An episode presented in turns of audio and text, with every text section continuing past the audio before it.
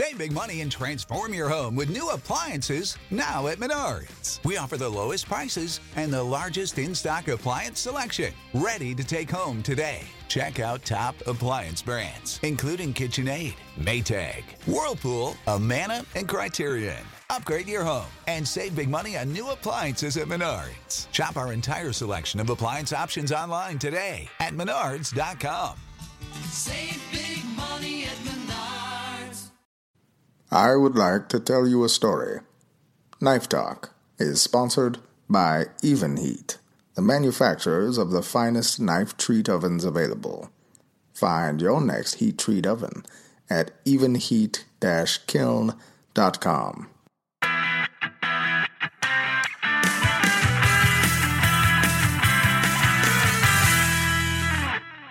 Welcome to episode 75 of Knife Talk. 75, that's crazy. That's crazy. We're here every Monday for you. So today we have myself, Craig Lockwood of Chop Knives. We've got the amazing Mareko Maumasi of Maumasi Fire Arts. And Jeff is back from his European salsa tour. Jeff Feder is back. Jeff Feder of Feder Knives. How are you guys? Tired. I'm yeah, I'm doing good. Actually, I thought they did the tango in in Spain. in No, Spain. it's the flamenco. They were doing the flamenco. Oh, We right, right, actually right. saw Okay. some Flamenco. Flamenco Whatever. Flamenco tour. Sa- whatever you guys want. But it was the I, we sexy saw, dancing. We saw some flamenco dancing. It was uh, it was an incredible trip. Um, I cannot thank Tomer and and Noam of Florentine Knives for hosting me. Basically, a couple uh, you know over the summer. Uh, I got- last summer I got a no, no, mes- message from Tomer. He wanted to know if I wanted to do a residency, so we worked something out over the winter. He opened up. He said, "I got a great idea. Let's do some workshops." And people would come in, and we he booked the classes. He took care of me, the flights, the accommodations, and we. I spent a week in his shop, which was an incredible uh, sto- situation. We made we ate incredible foods. Barcelona is just such a beautiful city, and um, we taught an, uh, uh, some great workshops with people from all over. Actually, three of the guys listen to the podcast. Three of the guys who were in the classes. Uh, There Oh. was Stian Stian from Norway, uh, Ben from Israel, uh, and then there was uh, Peter from uh, Switzerland. They all listened to the podcast. We had two guys from Italy. We had a lot of laughs, and but Tomer was an incredible host. He put every he got he made dinner arrangements for everybody, and he, everything was like very very well organized, and it was a really positive experience. And I'm just kind of just buzzing from it. We had a great time. I I can't tell you enough about uh, Florentine Knives and their whole package, everything about it. It was a really awesome experience. Hmm. Really great. It- That's awesome, dude. and the food looked incredible. The food that you were eating. the food did look yeah, Wow. amazing. Very he jealous. set up a he's a smart guy. Tomer Tomer is no dummy. He is a smart guy. So he had for the second workshop, he booked all the cooks from this restaurant called uh, Dos Pebrots, and it, two peppers. And was this restaurant that focused on like old school um like mediterranean very roman focused food. It was tapas. They we had a te- we had a, a a tasting menu and there were some crazy things on. And uh he, the sh- the cooks cooked for us and then the next day the cooks came in for the class. So we had a lot of laughs. Um for me one of the most exciting and nervous making was the fact that two of the students didn't speak any english. So Oh, we but I, you know what? I tell you what, we worked it out. It was a lot of fun, and they had a good time. They were they were more nervous than I was, and we made it happen. So they had a great time. Everyone had a blast. Everyone walked away with a great knife. Everyone was real happy, and it was a total success. The food was fantastic. You know, Barcelona is one of these you know old uh, European cities that's got like a heavy dose of sleaze, which I like. You know, it reminds me of the old days in New York City when Times Square was actually a place of like, you know, there was some, you know, grit and grime and realism and, you know, a little sleaze is good. So there was, it was just beautiful. It was really beautiful. And, and the people who work at Florentine Knives are great. Georgia and, and all the staff back there. And his wife, Tomer's wife, Noam, is incredible. And their little son, Lev, was awesome. And, you know, listen, it was as good. As, and the thing is, I was very conscious of, you know, the whole thing about uh, guests you know, guests after three days are like fish. They, you know, both of them stink. So I just wanted to make sure that I was a good guest, and we uh, we had a lot of laughs. So Nice, nice. So tell us about their setup there in Florentine, because we, I think most of us have seen the pictures online, and it just looks incredibly beautiful.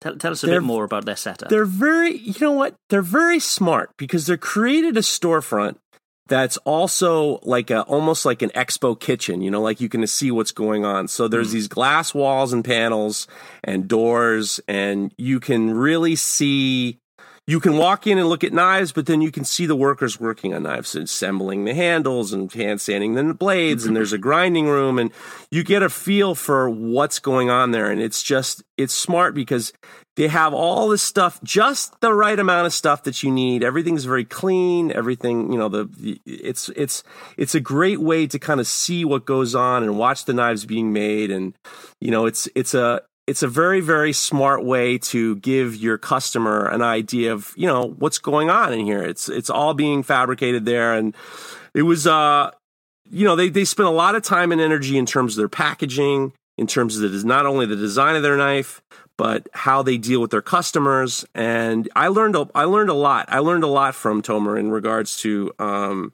just the business end of of of this business and and I was really impressed with just his whole his whole attitude and tone. I think that he and I both see uh, relatively eye to eye in regards to what direction we want to be going in and it was great. It was a learning experience, total learning experience. Hmm. We talked last week when you weren't here last week.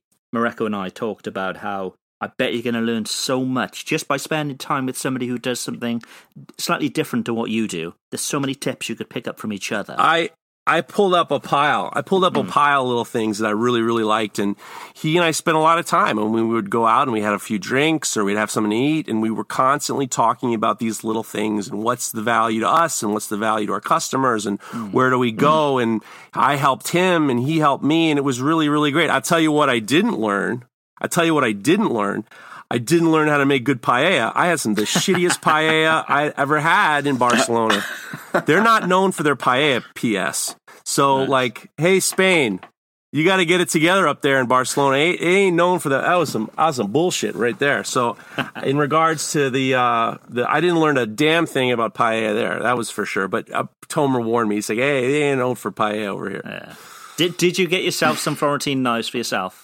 I I actually put one together for Tony, and then I got the parts to. I didn't have enough time, and I didn't want to bug him, and uh, so I got. He graciously gave one a small paring knife for my daughter Lila, and engraved her name on it, which was real nice. And I will try to kind of get her into cooking. I, I was kind of thinking that this is something that she could have for a while, and hmm. you know, get her fired up about cooking. And then I got the parts to put one together for myself. So it was great. It was really cool. I really liked his whole stack handle. I don't think anybody does anything quite like it, and he's got these really, really good transitions on how he makes his knives. Eh, His he's he focuses on the simplicity of the transitions.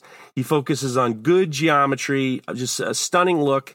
I, I really, I have, I'm, I'm a huge admirer of Tomer, and and actually, the first time I'd ever heard of him is when you interviewed him back in the day. So there's in the archives, Ah, if yeah, you look up yeah. Florentine knives, Craig did an awesome interview with Tomer, uh, and it Yeah. was definitely something that I learned a lot from. But he's a stunning guy, man. He and his wife are really, really, really, really smart. Very And smart. it's still my go-to knife. My Florentine chef knife is still my go-to knife in the kitchen. well, I, I'm fired up to give it, you know, put it one together and give it a whirl. So Hmm. we had a good time. It was their one year anniversary in Barcelona. They had a little party. That was a lot of fun. And, you know, I got to meet some people in Barcelona and, and just, you know, it was great. My, my wife and kid tagged along for a little bit of it and that was fun. And we were kind of ships of the night, but they got to see a lot of Europe and, our uh, well, not a lot of Europe, but they went to go uh, see some cities. And, you know, my daughter's now getting to the age where the, in the school system is not the greatest. So we kind of focus on saving our money for travel and she gets to see, you know, more than just our little town and she appreciates it. And it was a great trip. Nice, nice. That's awesome, dude. And I'm sure we're going to learn more about your trip throughout today's episode. Oh, yeah. What, what about you, Mareko? What about you? What have you been up to, Mareko? Uh, so that knife that I had last week, that I was a little concerned about the pattern. Mm-hmm. I uh, I sent a picture to the customer and let them know where where things were at, and um and they were into it. Oh, there we go. I'm just I've just been yeah I've just been plugging away. So a little bit n- nothing tragic there, fortunately, because I already had this at back of the Damascus. so I've just been plugging away at getting that ground and kind of prepped. Uh, I've also uh, actually yesterday and then I will be continuing today. I'll be doing some filming with Neil Kamimura. Uh, he's actually up here. We did some forging yesterday for um, as some B footage and today it's going to be all about grinding.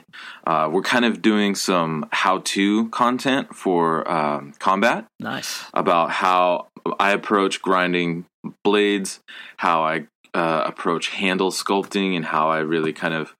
Uh, I think it'll be cool to to spend some time kind of talking about and, and and demonstrating how I articulate and make use of the belt to really get a lot of contour uh, activity activity in, in my in my handles. Um, just the way that I like them. Hmm. Jeff's seen them; they get really curvy in there, and um, So where? so I, and it's yo go ahead. Sorry, where will this footage be? Will it be on combat site or is it going to be YouTube stuff? What, what's it? What's it for?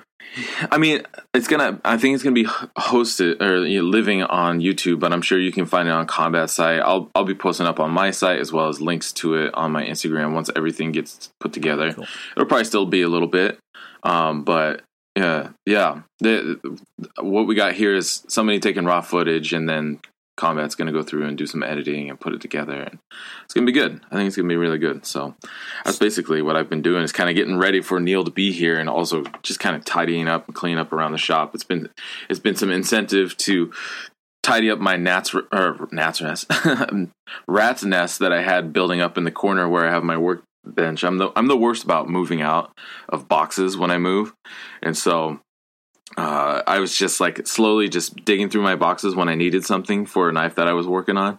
So now Neil's here, and I was like, shit, I got to get this all cleaned up. So I cleaned it all up, and so spent time getting ready for him for this, and that's it. That's basically what I've been up to this last week. That's super cool. That's super cool that he's doing a tour and coming down uh, to film with you and Luis. That's going to be a lot. I'm, looking forward to seeing that.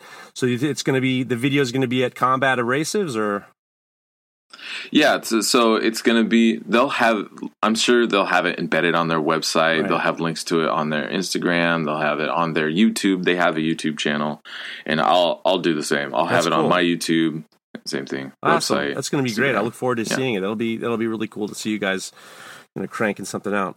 Craigie Pie, what's going on? You, Yes. I'll tell you. I'll tell you one thing that happened last week that with you is you do, you you you you blew us off down in Barcelona. That's I one thing. did. It's been it's been crazy. So I was so looking forward to coming over to meet you and to, to meet Tomer and see the shop and everything else. But everything just got on top of me. So I, I've had a few orders. Um, this last month, I mean, I've talked about this in the past, where my wife was in India, so I was in the UK with with the kids and just trying to get through orders. So, so last week, I got uh, my nephew came over with me, and he was helping me out in the shop, and we had a week of just twelve hours a day, no real distractions, and just cranking through work. So then last Monday, we flew back into the UK.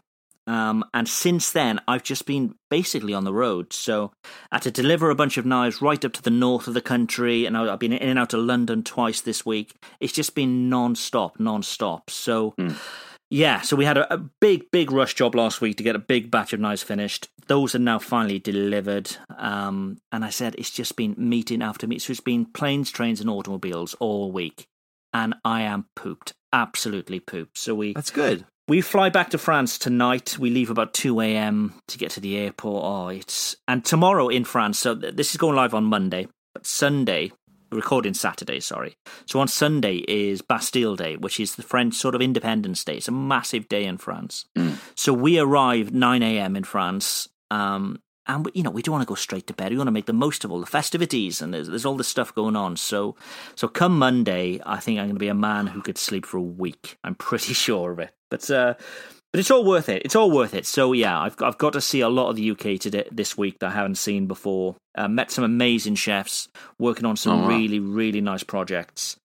Um, yeah, it's been one of those weeks of just you know in and out, in and out, and just you know get, getting everything in line, really ready to make some more knives. And P.S. American listeners, we have it not as good as the Europeans in terms of air travel. I did not know how cheap it is to fly around Europe. It's ridiculous. It's, the- ridiculous. when you hear Craig talking about he's jet setting all over the place, the prices of flying throughout Europe, it's cheaper than a bus ticket. yeah. It's a little annoying, to be honest with you, because Well, I, I Holy can smokes. get from um, France to the UK for about nine ninety nine, as in nine. nine dollar, nine euros. Yeah, which is round. What? which Nine near- euros, yeah. which is near enough nine dollars. Um, It so is infuriating. you kidding me? No, No. that's my flight price. But here's the thing, and this was going to be my beef. I've got a second one lined up just in case. Um, the travel, the, the the last mile, as I call it, so from the airport to the house or wherever it may be, that's the bit that's expensive. So the train, for example, from Cardiff, which is in Wales, to London, can cost like 150 pounds. But I can jump on a plane and get all the way to France for like less than 10 pounds. It's, It's- bonkers. Bonkers. It's bonkers. It's totally bonkers. And this is the reason why I, I, I, when, when we had the class, I people were flying from all over the place, Italy and in Switzerland and and England, and there was two guys from you know there was another guy from uh, you know from Norway, and I was just like, Jesus Christ, where do these guys have all this money? These we got some rich people flying from all over the place. And then Tomer said to me, No, no, no, no, it's super cheap, and that's the reason why I was so irritated with you, Craig, because you were supposed to come down to Barcelona, and you were like, Is he coming? Is he not coming? And Tomer's like, He doesn't make a decision yet. I'm like, How hmm. does he get? Well, don't in the United States, you can't just show up to the airport and buy a plane ticket unless you want to pay a grand. Oh, it's no, like, no, no. oh, there you show up. It's like you're hailing a taxi cab. It's Well, there's it's so many budget airlines, and these budget airlines they're undercutting each other all of the time. And I'm pretty sure it can't be profitable for them because I've been on flights where I've paid sort of ten euros for the flight, and it's only half full. And I know it's it's terrible for planets, smokes. and and I know I know that that weighs on my conscience a lot when I fly a lot. But I I think I'm going to go for the cheaper cost every time. Well, there you go. Does obviously you, Craig, doesn't weigh that us. doesn't weigh that hard on you. Obviously, you don't feel you feel bad for a second, and then you hop on that plane and put your feet up. That's what you do. But I'm hopping on the plane anyway, so whether I, I spend three hundred pounds or, or ten pounds on the on the flight, it makes no difference to my soul. So you know. Americans don't think that these. You know, here's the one thing. One thing that's great about it is it encourages people to, in Europe to travel Yeah. and see other parts of the country. There was like you know one of the cooks. You know, he lives his his family was from Ireland, so he gets a couple days off. He hops on the plane to go to Ireland for Hmm. nothing. For literally nothing, and it's not. We're not exaggerating. Oh Tomer was telling me it's like you can fly. You can almost fly for free. Yeah, And it's And- great. We can't do that here. To go down to Florida, you're looking at at least 500 bucks. from New York. unless it's oh school holiday time. But it's school holiday times, they skyrocket the prices. Wah, whoa, whoa. I'm not not crying for you, Craig. I'm not crying for you. I, I mean, I, I we're, we're- I'm- I'm the worst at finding air travel because I hate having to find the cheaper price. And then you get up on this plane that that you know you don't get this, you don't get that. It's like it sucks. Yeah. But it's you know it's it's one of those things. It- It's nice to be able to travel, but I said it's the Yeah, last mile. great. That's that's where the cost comes in. Poor Craigie Wag and his little train. My train's too expensive. Ooh. All right. So, with all this fun and games, we come to some, you know, unfortunate news. I'm going to transition into serious, you know, serious conversation. We've had some unfortunate news. I hate to be, you know, coming hard, but these are some trying times. So, Mareko, you have a little bit of something to talk about, don't you? Yeah, yeah. So Tim Hancock, uh, who is an incredible knife maker, super talented. He he's somebody who a lot of folks look for look to as an, a great example for like dog bone bowie handle or dog bone bowies, uh, and just just uh, an, an amazing level of execution, quality, and attention to detail. Uh, he just passed away this uh, these past few days, and uh, you know he he's he's been an incredible mentor to some of the most talented American makers uh, that w- we have the fortune of knowing, like Mike Quisenberry and Mike Tyree, Travis Wuertz, Josh Smith, and uh, I I only know of him. I, I never had um, the opportunity to meet him. Uh, he kind of he he kind of he. he he came down with Parkinson's quite a, uh, like a few years back, and then he just kind of he it, it kept him from being able to make knives, and so he kind of pulled away from the community a little bit in that way, and so he hasn't really been part of it, and and ultimately that was it was what took his life, and uh, but from what I understand, he was an incredible guy, very very kind, very gracious, very thoughtful when he would look at people's work um, and just give some really great feedback. And, and Josh Smith had some really nice words that he posted on his Instagram that I want to share. Uh, he says, Tim Hancock was a mentor to me and so many others. He was an amazing, amazingly talented knife maker. Tim was an accomplished explorer on the back of a mule and a couple packed behind him. Um, I, I was lucky to develop a close friendship with Tim and spend time in his home and also have him in mind many times. Tim's career was cut tragically short by Parkinson's, Parkinson's disease. Tim was one of the largest influences on my knife making skills. I use his techniques every single day I make knives. Uh, I always I will always be thankful for what uh, he taught me, and even more thankful that I got to call him a friend. Rest in peace, Tim. So, so uh, it's got me all choked up actually a little bit. I mean, Well, it's, it's it's very sad, and, It's- it's- and he thoughts was. Yeah, thoughts I go mean, out to his family and friends. It's it's it's a terrible. thing. absolutely. I know, absolutely. absolutely. I know that I, the first time I'd ever heard of him was from Nick Wheeler. Nick Wheeler would talk about Tim Hancock Yeah. quite often, and look, you know, it's it's he's an, uh, uh, it was an incredible wealth of of of in, information to a lot of people, inspired a lot of people, and there's something to be said about that. You know, it's something to be said Yeah. about being able to you know inspire people and. He's going to live on with other people, and you know, passing all that information along is fantastic. So maybe he lived Yeah. a full. He lived, you know, life was cut short, but he lived a full life and he was cared for, and people, you know, he helped a lot of people, and that's something to be Yeah. said. Obviously, well respected Yeah. by the community, and yeah, Yeah. Yeah, of course, of course. Well, it's very tragic, and you know, we're with you. I mean, it's it's uh, it's sad, and and uh, I'm gr- we're obviously grateful for his his contributions to a you know a very important field. absolutely, absolutely. Okay, so we've been asking you some questions. And this is part of the show we like to call Hey Man, can I ask you a question? Hey man, can I ask you a question? All right, so here we are. The first question comes from Max Gear 319.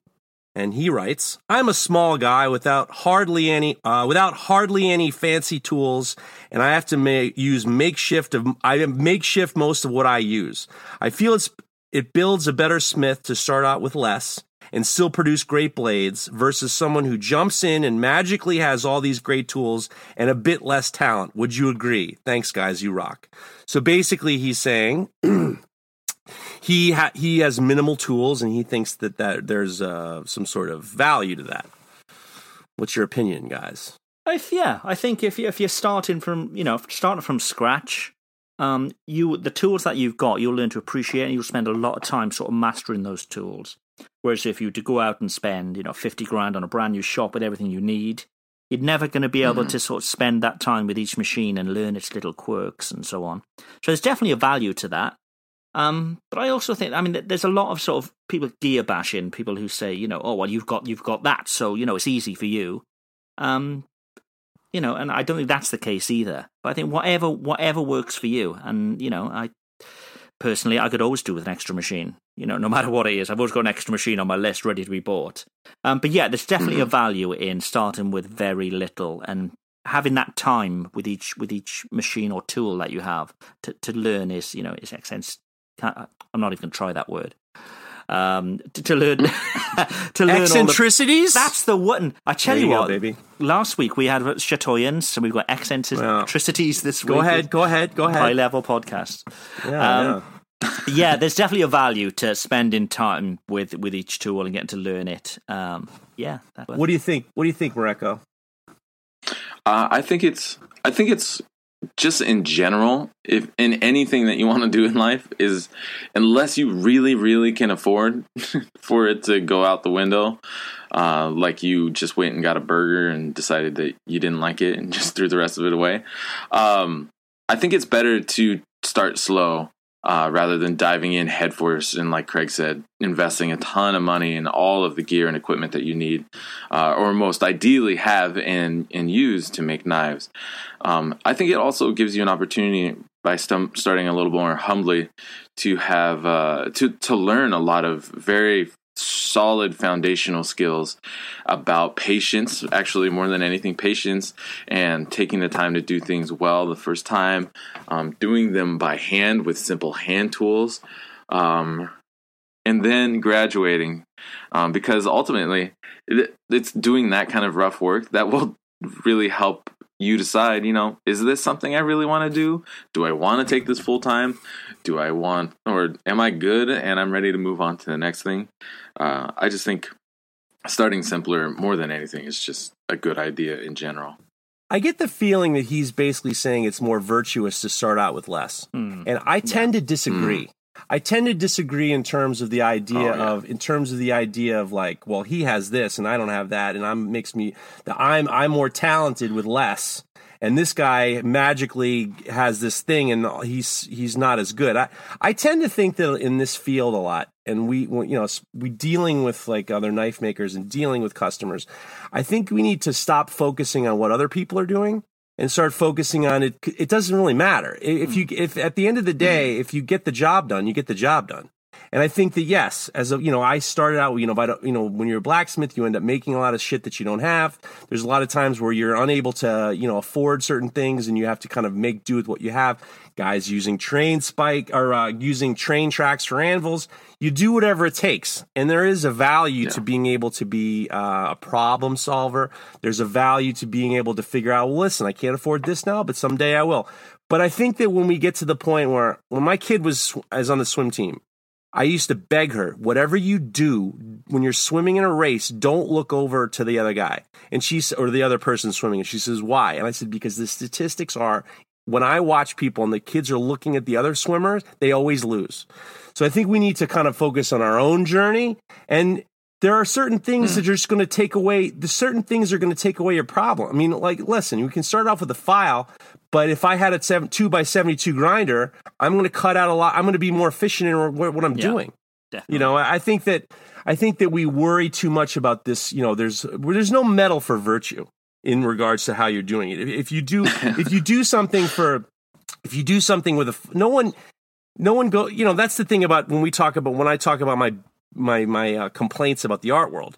Yeah, ultimately, it's the final outcome. It doesn't really matter how you do it. Nobody nobody looks at a piece of art in the wall and says, "Oh, well, this is how he did it," and it makes it more valuable. Ultimately, it's the final outcome. So whether or not you're doing it with minimal tools or maximum tools, ultimately, I don't even think it care. I don't. It doesn't matter to me at all. And or, or your customers Yeah. your customers unless you're just like well you know this the whole point of this knife is that i i only use rock salt and you know a couple twigs and a pine cone. All right well then all of a sudden it's very interesting but at the, at the same time it's like i don't worry about what the next guy does. It doesn't have anything to do with me. Yeah. Swim your own race. there you go. There we go. hey baby. I like it. i'm with you. All right, this next one is from Gabe Jensen 09 says since all uh, since you all work for yourselves, are you guys doing anything for a retirement plan or are you not planning on retirement? This, I think this is for you specifically, Jeff. Being the oldest, you, you need to start worrying about this kind of shit. I think. Amen. Yeah. Amen. Amen. Now we're going into years. we're going into smartest because I we my wife and I started a retirement plan a long time ago just because we wanted to save money for my daughter to go to college. We're by hook and by crook we're going to get there and we've been putting away money so when we get to the point where we're, we're going to retire, we have a little bit of dough.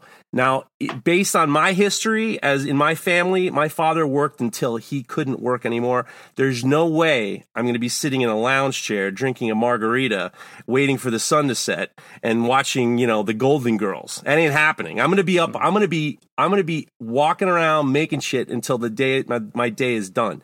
So, but I have a little bit of money to, you know, hopefully to whether or not it's for me or if I can pass it on to my daughter.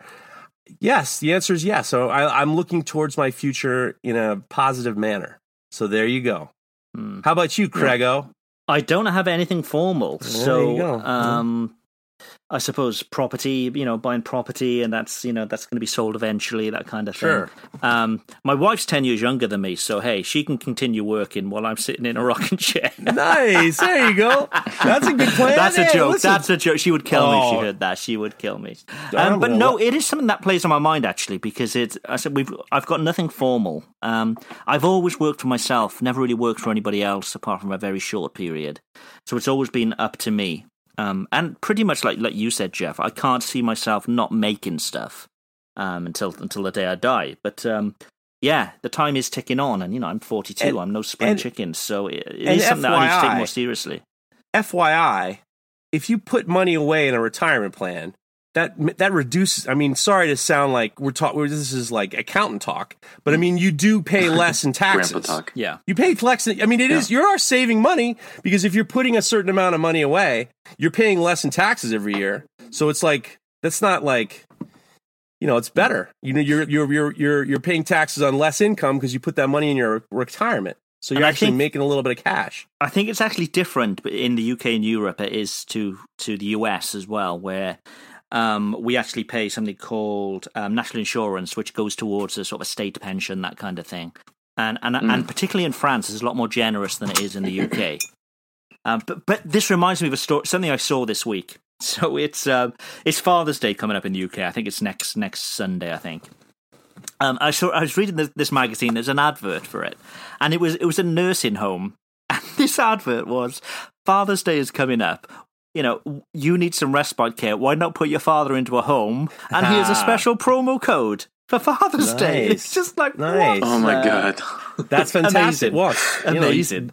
wait, when are you going to do it for Christmas? I mean, when are you going to run that ad? Happy You can't do Father's Day, pro- Dad. You're going into a home. It seems Jesus. somebody's like, that makes a lot of sense. What are we going to do? Valentine's Day? If you love them that much, put them in a home. What are you going to do? You got to figure out some time to spring that promo code. crazy. You know? crazy. There you go. At, fi- at fifteen hundred a week, crazy money. There you go. What about What you, about Morocco? you? Do you have any sort of um, retirement plans or any sort of um, Yeah, my, I mean, my wife is much better at the money side of things, but she she's very good at saving, and we do have, uh, or she she has set up some sort of retirement situation for us so that uh, we're going to be good. Uh, and also, in addition to just my own health insurance, we also have uh, life insurance. You know, just in case the very worst happens. Working in the shop because obviously we know it does happen, Yeah. and so yeah, yeah? so that's another thing to think about. And again, that's a big difference between sort of Europe and the US. You know, um, healthcare, and life insurance, that kind of thing. It's you know in the UK you're pretty Yeah. much set for the for the time being. How long this will last, we don't know. Um, but you know, if you were to be in an accident, you're going to be taken care of. You know, cost free. Whereas Yeah, I know wow. for you guys in the US, it can be crazy, crazy. Generally, when you, you deal with this stuff when you have kids. So Mm. a lot of the times it has to do with like, well, what are we going to do? We're going to get talk about what else are we going to talk about? I mean, this is some bullshit. Come on, man. Let's get into fucking knife talk. We don't need to talk about retirement talk. These people don't care about our they don't care about our fucking problems like this. Come on, let's get going. Hey, hey, um, listen to me. Listen to me, uh, Gabe Jensen. Don't worry about it. We're all squared away, and so are you. Let's get to the next question. BMLK802 asks Do you think about your legacy? If so, what do you want to be remembered for? Either as a functional artist or as a human? Deep. Ooh, I like that one. That's Deep. a good one. Go ahead. Echo, why don't you kick us off? Okay. Um yeah, I mean some from time to time I think about it. And that's, you know, that's part of what what I'm trying to do more or why I'm trying to do more meaningful uh like how to content. You know, I do really quick like stuff on my Instagram just showing a little tidbits, but I I would really like to go deeper to really help people because um it's hard to offer classes unless you either have a lot of experience at that, you're really good at it, or you have the setup. And I don't really, I don't really have any any of those things. So the best I can do is try to just put it out there to help other people, um, because ultimately, at you know, at the end of everything, like, what do you got? But how you treated other people in the world, and, and the people that you love and care about, and so you know I, I folks get upset with me for not being more stingy i guess with the stuff i know and do but you know if i'm gone tomorrow what good is any of that so um so yeah i guess i do think about my legacy Huh. Well, being helpful is a, What about you being helpful is a being helpful is a very noble thing. You know, there's nothing. There's you know, being helpful is very noble. Yeah. I think with regards to legacy, I don't really think of my work in that case because you know, what we're doing, we're not changing the world with our knives. Um, but I just think, like you said, you know, being, you know, that human that you want to be, and you know, I, I think we've all got somebody in our life that you know were a big sort of influence on us. And for me, it was my grandfather. And you know, every decision I make is like, you know, would he approve of this kind of thing? Um, and I just think, you know, being that sort of person where, especially now having kids, that you know they can look up as they grow older. I want to be their hero. You know, I think that that's the sort of legacy that I, I think about. Re- more than work. I don't really think of any sort of, you know, I'd love to see my knives being used, you know, in, in 60, 70 years' time somewhere. Um, and, you know, for future generations to be using my knives, but that. You'll be dead. I'll be dead. It doesn't, yeah, it, that's not my driver, really. Yeah. I think that's a very smart thing to say because I like this question and I think I thought about it and, and honestly, honestly, honestly, my legacy is is I want I want to work like a dog. So maybe one month I, I will have a little bit extra money that we can kind of knock out a little bit more of our mortgage. I want to be able to make money that my daughter's not going to have to be straddled with a pile of loans for college. Maybe make enough money that I can give her a little bit of money so when she starts her life out, I can help her with a down payment of a house. These are the issues that I real I think about every day. I don't think Yeah. about you know future generations at all. I I, I could give a shit about the uh, the the unborn future dead. You know the future unborn customers of mine. I I could care less. I'm interested in taking care of you know trying to make. M- the, my family's life a little bit better. And that's really kind of my 100% driving goal.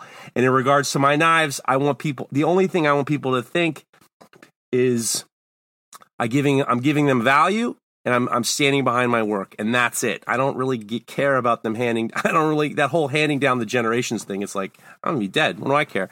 I had a, when I had my appendix out and they put me out, I, when I woke up, I realized death is not going to be that awful. It's not like we're sitting, we're going to be sitting on a cloud twiddling our thumbs. You know, I think that, you know, I'm not going to be worrying about, you know, that stuff back down the line. And I think that the legacy is, you know, the legacy is now. It's like what I'm helping, how I'm helping my direct family. Hmm. So This is deep and serious episode. This is Damn right. Juice. Shoosh. Onward. All right.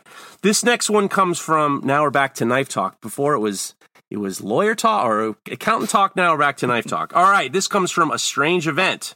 Hey man, can I ask you a question? I'm just getting ready to heat treat my first forge knife, and I have a question about soaking. I'm wondering what soaking will do at various stages of the heat treat. Love the show and hello from Nova Scotia. So when we talk about soaking, we're talking about heat treatment. What do you guys think? I found it with different steels, it can make a huge difference. So, um, I when I first started, I was using O1 a lot, um, and I was doing my heat treat in this little forge that I had, this little devil forge, and it was terrible. Um, but yeah, I, was- I was fortunate enough to be able to, you know, be able to have the use of a, a tester, a hardness tester. Um, and with O1, I mean, most of the uh, recommendations that you see online and in the technical sheets and so on, they all say sort of five, ten minute soak and that kind of thing. But I was finding, for example, you know, with O1, I was finding a 20 minute soak was, was far better. Now, I don't know why, I don't know about, you know, the chemical compositions and what was happening scientifically there. Um, but I seem to have just, just a harder blade. Um, and I'm sure one of you guys will be able to tell us what, you know, what was happening d- during the time of the soak. Um, but yeah, I, I just think if if you can find the the technical specs of you know the technical heat treating specifications, um, just play with it a bit. You know, soak a little bit more, soak a bit less, and, and just see what works for you. Yeah. Um, in my experience, soaking the material, excuse me, uh, is is important at various, even in temper stages. You know, you don't want to just. I mean, if you're in a pinch and you gotta you gotta torch temper a blade, then you gotta torch temper a blade. But ideally, obviously, you want to get it at least a good couple cycles at you know if you're trying to keep it harder than maybe a 350 versus a harder working knife which is more maybe around 425 or 450 um, but you need those soak times to really get that heat evenly distributed uh, or i guess to evenly affect the entire blade. Uh, but when it comes to soak times and hardening it, it does depend on what kind of steel you're working with. Um, one potential um, actually reason craig that you were getting harder um, blades from a longer soak is that as once your steel comes to critical and i don't know what the temperature if you are soaking right at critical which is maybe 1500 1550 or something like that um but once it reaches that temperature and then is soaking for a long time at higher temperatures, that grain is grow starts to grow, which is obviously not necessarily the greatest thing. And grain, large grain, will yield um, kind of a false positive. Yes, you'll get a hard ass knife, but you'll also get a very brittle knife. And if you want to go for a higher, a longer soak with higher carbon steels or higher alloy steels, uh, high carbon steels, then uh, kind of a better way to go is lower temperatures for longer. So eventually, even it'll take longer for everything to go into full austenite, but you have less, you're less likely to accumulate large grain growth in higher, like those higher alloy steels, and um, and I guess you'll get the full hardness, the high hardness that you want without um, potentially overgrowing that grain. Um, but with more conventional high carbon steels, especially 10 series, 1075, 1080, um, 1095, um, you don't need much of a soak. I, I you know, because it's because they, they don't have all the crazy alloying elements and stuff in them. And so, you know, uh, you know, five minutes at, at once it's at critical temperature. So what I usually do with my in my even heat kiln is I I bring the kiln up to temperature. I let it cycle down and kind of even out, and then I put my blade in, and then I let the kiln come back up to temperature, and after I give it first like five ten minutes to just come up to temperature, and then once it's at temperature, then I let it soak for another five minutes. So it's probably a total of probably gets the temperature and it has my soak at at about uh, five, uh, 15 minutes. So actually, at 20 minutes, Craig, if that's what you were doing, similar thing, y- your blade was actually probably fine. so I wouldn't be concerned about grain growth. But if you had brought it up to c- critical and then let it soak for 20, another additional 20 minutes at at 1500, 1550, or even higher temperatures, then I would be concerned of the the grain getting kind of out of control um, because it it grows pretty aggressively uh, with time for there sure. we go. There's the science lesson we were looking for. Well, I tell you what, this that's an excellent. That whole grain growth story was uh, was excellent. And I actually, when I read this question ahead of time, I actually wanted to get a different voice, so I sent a message to our friend Jonathan Porter at Doghouse Forge, and I asked him what he Oh, what, about his opinion about soaking, the concept of soaking. So what he wrote to me was. Soaking allows time for the work pieces to evenly distribute temperature through the thickness. He says, think of cooking a steak. The grill might be 500 mm. degrees, but even after cooking for 10 minutes, the center of the steak is still only 120 degrees. So that, that whole concept of soaking is you're kind of normalizing that temperature. When I was in culinary school, they dis- when they discussed how an oven works, it's a, it's a, it's an exchange of temperatures. So you have a hot oven and you have a cold whatever you're putting in, and you're actually when you put that cold piece of whatever into the oven, you're actually exchanging the temperature. So the oven of the temp the oven goes down in temperature, and then the whatever you're putting in goes up. So it's an exchange of heat. So that soaking time is really about uh, normalizing that temperature all the way through. Mm-hmm. Cool. Makes sense. There you go. Yeah. A little Yeah. technical. Uh, Got it all. Yeah. All right, this next one is from Diamond Metalworks. He says, "Hey man, do your wives listen to the podcast? Do you guys' wives listen to the podcast? No. I know she does sometimes because she'll she'll refer to things Yeah. that have been said, but um, I don't think it's on her uh, top ten list of things No. to do in a week. No, she. My wife is not interested in grain growth at all. There's no there. She heard my. She got. She gets enough of my shit anyway. She's just like, what do I? oh, I got to listen to you on tape? Come on, give me a break. You had it. Yeah, You know. yeah. Astonishingly, my wife does listen to the podcast, uh, and it's- it's astonishing in the way that I'm always talking about knife making in the first place, and then she still listens to the podcast. So I, I sweetheart, thank you so much for listening. Appreciate the support. Wow. now, now put let's a give review shout up, out. We need Let's a give review us- on iTunes. yeah, come on. You listen so much. You're with you. We're with you. Mareko's wife, welcome aboard. Thank you for being so Sarah. supportive. Sarah, thank you very much. I appreciate it. All the best. Triple Triple H Ironworks asks, "Hey, cutie, can I ask you a question? What was the dumbest financial decision that you've made as a beginner?" That's a good one. Hmm. That's a good one. I'll, I'll kick things off. My dumbest financial decision was buying the cheapest stuff I could get. So, with regards to you know a drill press, I bought a cheap grinder, a little one by thirty grinder. Um, it got me going, um, but the the difference when I sort of stepped up and bought you know quality equipment, the difference was just exponential. It was it was just crazy.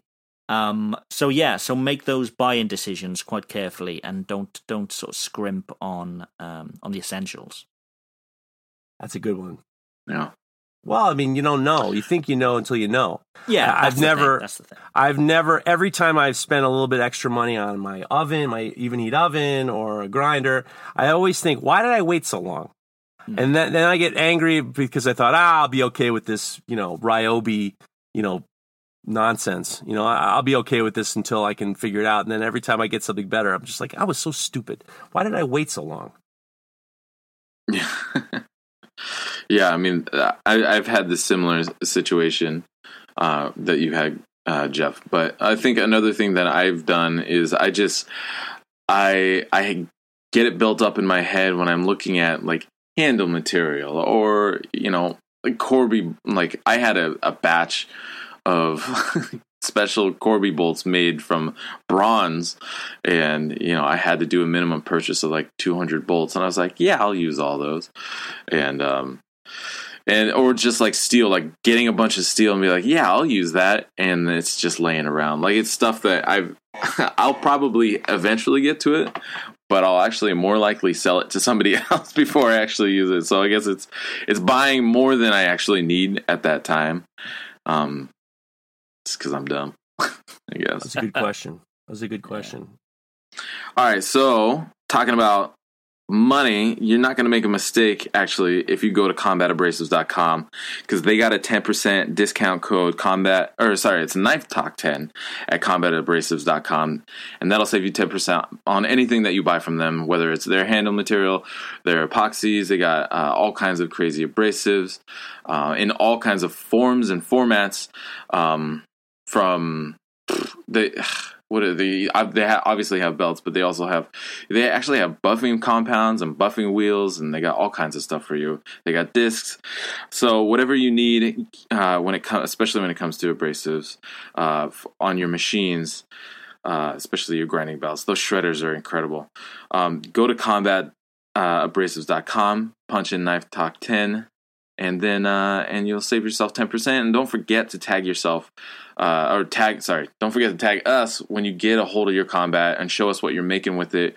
We want to share you back out and uh, and combat will want to put you on blast too. So definitely make sure to give us all a tag and and have fun and work smart more than anything And they rushed me Those out some belts. awesome. Garrett brought, rushed me out some belts to take to Barcelona, and they came out great. So thank you so much. The Bar- combat's been awesome. Nice. Thank you so much.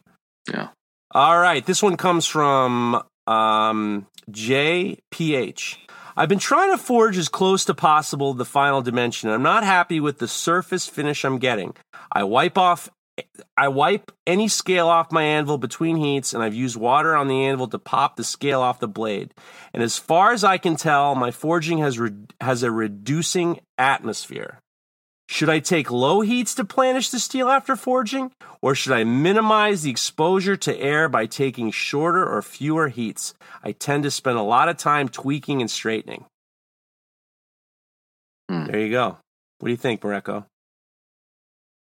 Well, uh, when I'm forging, I do I do my tweaking and straightening at lower temperatures, and that and when I'm saying lower, I'm I'm talking like subcritical, but definitely with color in it. So like a dull red to a dull orange, but nothing hotter than than what you would be heat treating at, basically. But I'm, part of the reason is because I'm not trying to do a, excessive mass reduction or moving. I'm not trying to actually forge. I'm just straightening things out and kind of tapping things. Um, but for me, I mean, really, actually, I think when it comes to scale reduction, getting a better, cleaner surface, you're definitely a, a good resource for that, Jeff, with your blacksmithing background. But I just, I, I, you know, I try to do. I've never been good with that whole water on the anvil popping off the scale. Me neither. I just kind of try to, yeah, It's yeah. weird. I've, I've, I've seen it done a few times, and it's cool. But I also, I mean, I think it works. I don't know. I've, I've just, I've never really done it. but, um, but I, more than anything, I just try to forge really evenly, and and definitely in the last few rounds at lower temperatures to help kind of blast off or, or bust off some of that forge scale. And you know, lower temperatures at sh- uh, at kind of shorter periods. Um, you know, I'm when I'm doing the straightening stuff and and tidying up, I'm I'm just bobbing in and out of forge, and I'm hitting the knife like every couple minutes as I put just a little bit more heat in it. Um, so, and I'm not forging to you know or like straightening and stuff until black. You know, I do a couple hits, take a look at it, put it back in the forge, and just bob in and out. And so I don't know. I that's what I got. But Well, what about you, well, Mr. Blacksmith? When you're when you're heating the steel up, the hotter it gets, the more you know the carbon's going on the outside, and you're developing the scale. One thing I've learned Yeah. recently in the past five years, working with John John Ariani, Cliff Dufton, and all those guys, is they're constantly wire brushing before the steel goes back into the forge. And what that does is that gets rid of the scale, so the next time you forge, you're not actually driving the scale into the knife. So one of the things these guys do is they do a ton of brushing, like aggressive brushing with these big old brushes. It's a little bit ridiculous as far as I'm concerned. I'm just kidding. It's fine. Go ahead, live your life. The other thing is, is that's true. If you're if you're forging at a lower temperature, you're pulling the steel out at a lower temperature, you're going to get a lot less forge scale. And then when you're forging, you're going to be driving a little bit more material in a flatter way, a straighter way without as much scale. I don't do that. I'm a bit of a maniac. I don't really. I do a little bit. If I see excess scale, I usually take it off. Uh, I could be a little bit tidier when um, in between heats and making sure that I don't have any scale on the anvil face. I just, you know, I, I, I have my own problems I need to deal with. But a lot of times, a lot of these guys really spend a lot of time uh, descaling the knife or the steel before they put it back in, and and I think that you'll get a little bit of a better uh, situation. Also, I hate to say it, but a lot of people's anvils, the faces in their anvils are pretty fucked up. So if you have an anvil Yeah, face that's got, if you have an anvil face that has got it's chewed up or it's been sitting outside and it's pitted and rusty, when you hit whatever you're hitting, when you hit your knife or whatever you're forging, you're actually driving the material into those like cracks and stuff. That's why a clean face is super important, and it's because you're not going to embed the crack. You're not going to embed, you know, the pitting into whatever you're forging. pitted, bro. So pitted. Nice. that's it. that's an isolator. You got to isolate that one. That's a good one right there. Have you have you not seen that surfer in California? I certainly Like, have. I love that. That little clip is so great. pitted, That is a good clip. pitted, bro. Pitted, bro. So pitted. I love it. Um, actually, something that you can do. So, what's great about, and I think what makes that water tech, water on the anvil technique work is that it shocks the surface, this water and this hot ass steel, and it's something that I I mean, I'm sure you guys have observed this in oil quenching. Um, is that any kind of scale that develops on the outside of the blade when you're doing when you're doing an oil quench blasts off from the shock of being Yeah. quenched. And something that I've done before with like blacksmith knives is I'll do I'll have like a a uh, like a sil- what is it, whatever a container of canola oil, whether it's usually it's like in a little metal metal cylinder next to the forge, and if you just do like a par quench, so you're not full quenching all the way down to, to room temperature, you know you're pulling out around critical, maybe just below critical, and quenching it just to black. You know, you don't need to go up, you don't need it to go farther than that, but that shock will blast off also that forge scale and help clean things up or at least loosen it so you can pull it back out.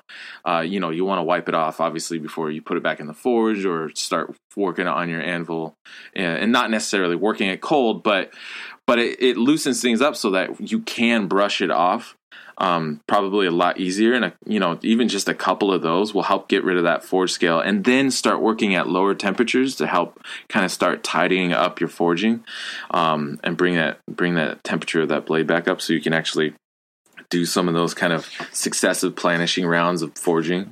Um, another tip about those brushes, those giant brushes that you're talking about, Jeff. I, I got mine from a cash and carry store, which is a like a wholesale wholesale food and restaurant store, and it's a grill brush.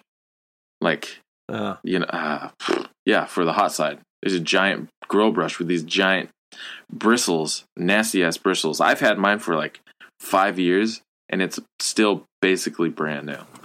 Um, they are a little, they're like 20 bucks to start with, but that's one of those things that I'm glad I bought when I bought it because it's it's been really useful and it can't is it is really great for brushing off that hard scale. Like in part of what those black like what i've seen john and, and duck and cliff do is that they're not only are they brushing they're like they're impacting their material. They're like hitting it and brushing. They're like punching and brushing at the same time with that brush. And uh it's pretty it's aggressive and it's it was really interesting to see them do that stuff You can also get a wire cup for your right angle grinder. You don't have to like be, you know. Hmm. Uh, I try to stay away from my right angle grinder as much as possible Well, I mean, you know, I'm just saying that you know, there's no like I back to the Yeah. virtue thing. I mean, it's not like you know, it's not like people are. You can get them. I mean, I have a wire cup on my wire brush all the time, and actually, I use it a lot because it gives it when if you wire brush things while they're hot, you end up getting a a nice finish too. You know, all my all the forge yeah. stuff I do, I always hit everything super hot with a wire brush, and it makes a it kind of chills everything out. It gets you. Mm-hmm. It, it's almost similar to like how you'd use like a, a Scotch Brite belt, where it just kind of like chills everything out a little bit. Hmm. There you go. Yeah, yeah, yeah. There you go. Well, what I, what I like to do when I'm forging is uh, yeah. Go ahead. I- Go ahead. who oh, no, who no, am no. I- Keep going. who Keep am I going. kidding? Keep going. Keep going. Oh man, I wanted I wanted to see how far you'd go with that one. I, I'd love to see that. About as far as I'd go, I think. I was kind of hoping you were going to keep a little bit farther, but that's fine. You have a you have a handle. You have a you have a you have a hammer from John John I do, I do. I use And that you for driving in pins and stuff. wow. Oh and dude, aren't you going to still take a blacksmithing class coming up? Uh, ugh, that was that was back in January. That was back in January, and It's an axe time, making class. time, yeah, it was axe. And time, time got on top of me again. No way I could do it. Do you, Craig? Do you have a forge and an anvil or something to hit with? I do, I do. Other than the hammer? Yeah, yeah. You do? So I've got this little devil forge which I used to use for my heat treating, and I've got this this tiny little anvil, um, and I've got one of one of John's hammers. I just don't have the time. It's one of those things. I'd love to get into it more, and Sure, sure. especially with my appearance on Forged in Fire coming up. You know, I think I need to. Oh, exactly. Yeah. I'm with you. Yeah. I'm with you. jeez. Can you I'm gonna. I'm gonna, say, I'm gonna. I'm gonna tell you one thing. You know who has one of the fun, uh, one of the best knife makers? Guy I really like, but he's got the f- most fucked up anvil. It's Pariah Knives. I know you're listening. I know you're listening. He's got one of those ones. It's a blue with the nose cut off. He does these videos, and he always uses the worst anvil to, to cut off of. I love you, Chris. Chris, I'm just, I'm just, I'm just breaking your chops a little bit. I hope you do some more of those videos of you chopping wood off, uh, chopping uh, eh, whatever you're chopping off that little blue anvil. I love that little thing. love Chris. If you're not following Pariah Knives, you're making a huge mistake. By the way. I this fucked next one's one for up. you, Craig. For me, go for it. So this one's from Jace Alexander eight. He says, "How big should steak knives be, and what handle materials uh, m- material to use? Blade type? Oh, Question mark? Um, well, let's start with Yeah. handle materials. I mean, it's up to you. There's no, there's no uh, definite answer to what handle material you'll use. But with regards to size and blade type, personally, I'd always use a stainless steel because nobody wants to get you know carbon all over their over their steak or, or any sort of table knife. Really, I'd use a stainless steel. Um, with regards to size, you know, there's no hard and fast rules, but mine personally is sort of six, six and a half inches. But here's the thing with steak knives, a lot of people don't Oh, realize. What's that in metric? Can you convert that? Oh, jeez, no. No, I don't. It, it's weird how some things I'll do in inches and some things I'll do in millimeters. It's- That's it's what I heard. I heard that. I heard that. Depends what the weather's like. Yeah, baby. The water's too cold. It's all millimeters. but um, Uh, what I see a lot of people, if you just look at you know the hashtag steak knives, for example, on Instagram, you're going to see some some beautiful knives, but you're going to see a lot that have got a really flat edge to it, almost as if they've taken a chef knife or a power knife and they've and they've sort of shrunk them down. But take a look at next time you're in a restaurant, take it somebody take a look at somebody using a table knife. It's going to be up at about 45 degrees. All that cutting is done on the belly. So for a steak knife, it's to me, I like it to be belly heavy, a lot of weight up front, and Mhm. and you know I don't even sharpen the, the blade down you know, down towards the handle because that's not that the flat edge isn't being used to cut at all. Right. So quite often I won't even sharpen anything. that bit. It's it's all about the belly. So yeah, make sure you get a nice a nice big belly on it, and you're going to make a decent steak knife. that that's one thing And do you is fast. do you serrate it? Serrated. Oh Jesus, no, Jesus, no. And Okay. I I had a, a meeting this week Wow, with, a, that was a, with, that was a serious answer. with a restaurant. Yeah, God forbid. Um, and we, we they talked about serrations, and it was no, just a simple no, because that won't cut meat; it'll just tear meat, um, and it'll tear the the grain and the fibers of the meat, and it and it will, you know, change the taste of it. Um, so no, I no serrations. I mean serrations. I mean I've looked into it. They, they ran about the fi- in the fifties. Certain factories started putting serrations on things and calling them steak knives specifically for steak. Because they were using they were using porcelain plates and they were using not the you know the cheap cheap not very good steels not hardened very well and they were dulling blades very mm. very quickly. So their way around that was not to make a better knife was just to just let's just put serrations on instead and, and let's just tear the thing instead of cut it. So no for me definitely no serrations serrations are only used for crusty things bread and that kind of thing I'm glad in you mentioned that. Uh, I'm glad you mentioned that you really only need the first two two and a half inches sharpened, and that's one of the things that I when I when I made my design for what I like in a steak knife. uh, My steak Hmm. knives are closer to a butter knife. Not really a butter knife. Then when they get too aggressive and they're too big, I don't. I mm-hmm. don't like them as much because you're not cutting all the time with a knife with a steak knife. You're actually using it to scrape the food onto the fork. So I'm far more interested in something like you know my knives. I like the I like the style of the Laguiole style of knife where it's almost like it, it's mm. thinner and lighter in your hand. And you don't need to go all the way to the heel with the. You don't need to have all the way up to the heel sharp because you're never going to get your. You're never going to get that. That part of the knife is never going to hit the hit the plate. Hmm. So I do like that. And one thing that I have heard is with the serrated knives is they destroy the plates. They totally destroy the plates, and there's really no way to kind of like you know sharpen them. So you end up with like a you know as the serrated steak knife stays gets duller and duller, you're just like like you said, you're tearing that meat up, and then you're you're screwing up your plates. Yeah, yeah, and you see more and more often now as well. It's particularly steaks being served on a on a slab of wood or you know that kind of thing. Um, and yeah, a serration would would just tear through that. And I think you know a slab of wood, for example, I think is is very good for a steak because you can use your steak knife and yeah, you're not damaging that edge at all as you would with porcelain. Um, but yeah, as long as you keep your boards clean, you're good. I don't think I've ever been served a steak on a piece of wood. Really, No, very common. I I, I get it. very Probably common. Eighty percent of the time I'm out and I'd have a steak, it would be on a it would be on a- a plank Eighty percent of s- they they they serve you a steak on a piece of wood. on a piece of wood. It's Huh. it's, it's really They- you've never seen that. You've never had I've that. seen people use a cutting board and they cut the cut the knife on the cut the steak on the cutting board, but I've never been served a a a plank of wood with a steak on it. Wow. Nor have I ever served, nor ever have I been served with a steak with a side of fucking melted cheese. It's camembert. That's a that's an old one, guy. That's an old joke.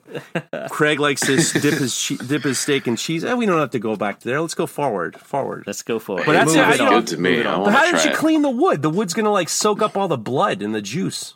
yeah, you got to have a decent hardwood. And uh, personally, if Ah. I'm doing them in the house, I'll use um, you know salt, you know, a coarse salt and, and water to clean Are them. you serving? Are you serving steak in your house on wood? I am. I am. Really? So when you Yeah. serve your your wife a nice steak, she gets a plat. She gets a plate of wood. She does. She gets a oh, plate of Oh, wood. man, it's high level over there at the Lockhart Lockwood family. Lockwood family's getting some high level wood plates. Very artisanal. Did you make the plates? Well, do you know what? Yes. Get they're the all- fuck outta Listen, here. Seriously, you on, better get ready for this. There was a spoon. No, we've got old. Our our house is ancient, um, and we've, we're doing a lot of renovations. So we, we pulled out the, the floorboards in, in quite a few of the rooms, and they're like two inch thick walnut. And these things, they, these Oh, things wow. are beautiful. So there's there's some areas where you know, there's damage, but we've had to take the whole flooring out. So we yeah, so I've got I've got lots of them. So I- I've started doing a few knife handles with it as well. Lovely. So so so you've made plates out of the floorboards that people have been walking on for centuries. Oh yes, oh yes. You flipping it over? Yeah. When- history. how old is your house again? Um, Two hundred. Oh no, from about sixteen hundred, we think. Oh boy! So there's Holy been shit. there's been old. centuries of horse shit and and and, and cow shit that's been smeared through the vi- Nice, nice. A little bit of foot and mouth disease over there in the. Hospitals. Yeah, yeah. No wonder. No wonder your hair's so gray. Should we go back to the questions? Should we go back to the questions? Come on, man. All right, let's do it. Okay. Uh, next one comes from Karam Knives. If you had to start your knife making journey over, what's the one thing you wish you could change? Ah, not a very good question, guys. What would you do differently? What would you do differently? I don't think I'd, I'd change. I mean, I've, I've changed the way I do things constantly, so that is, you know, if I, something's not working, I'll change it. I, I'm not stuck in any sort of um, prescribed way of doing things, so I don't think there's anything I'd change really. Maybe not sell those first sort of couple of hundred knives because they still haunt me to this day. But um, What I'd yeah, nothing I'd Oh change. my god. What would I change? How are they haunting you? Are people sending them back to you? No, but it's just a case. Oh, they just Yeah, I've talked about this in in the head. past. It's like every time I do a knife or a batch of knives, they're so much better than the last ones. And I Mm. just wish, you know, I, I come from a software background. I used to make software and, and design software, that kind of thing. And we could always just send out a updates. steak knife update? Yeah, we could just send out an update. Yeah, just like, oh, that- nice, that's fixed. nice. That's good. But you I know, these things update. are out there, and I know they're not as good as they could be. And that, yeah, it, it gets to me. That's part of the journey, though. That's It the, is, That's the way it exactly, is. yeah. It's the way it is. Yeah. That's a good question. What would I change? What would I change? I would have. I would have tried to. I would have tried to focus on the business end earlier. I would have tried to like look at the big picture a little bit earlier. But other than that, I, I, I hate to I hate to live life with regrets. It's just like, well, you know, you can say I, did, I should have done this or I should have done that, but it's like doesn't really help the situation. So I don't think I would have made a whole lot of changes. I would have tried to focus a little bit more as a business earlier. But other than that, you know, it's a very interesting question. You get into little things. You know, you get into. I wish I didn't. Uh, you know, I wish I didn't use you know such thick material early on. But other than that, I, I don't. I don't want to make any changes. Yeah, I mean, I don't really have much else to add. I think Jeff was. I'm I'm on board with what Jeff was saying. Um, i- i- if anything, I mean, I, I love my customers, um, but I would probably have, uh, you know, maybe not allowed myself to get so backlogged, um, just because of the the mounting pressure that I constantly am feeling um, from the order list Right. and uh and you know and and it just gets worse when you know things there's uh you know setbacks with builds and it just pushes everything everybody back and everything back and so I, I take that really hard even though my customers are very forgiving and very understanding. Um but uh but that's probably the biggest thing I regret. Otherwise um yeah otherwise You know, I think everything to else piggyback on that, the piggyback on that's a really good point. I think probably I would have focused more on making stuff to sell directly as opposed to taking on as many custom orders.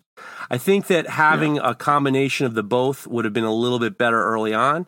Um, in terms of what you're saying, being able to kind of like have stuff to sell direct and then dealing with your custom orders as well. I think I probably would have tried to focus on less of, you know, just you know, you're ba- basically it feels like you're taking a bucket and you're trying to take the water out of the, your boat that's like filling it with water. So I, I, I would probably focus on probably trying to make more stock stuff. Yeah. Yeah. Well, and I think the thing about customs that you know the the people I had worked with, you know, working with Bob Kramer and then you know working alongside Dave Lisch, you know that it, I I that's kind of the old school method of how custom knife making works is you take custom orders for the for a lot of custom makers.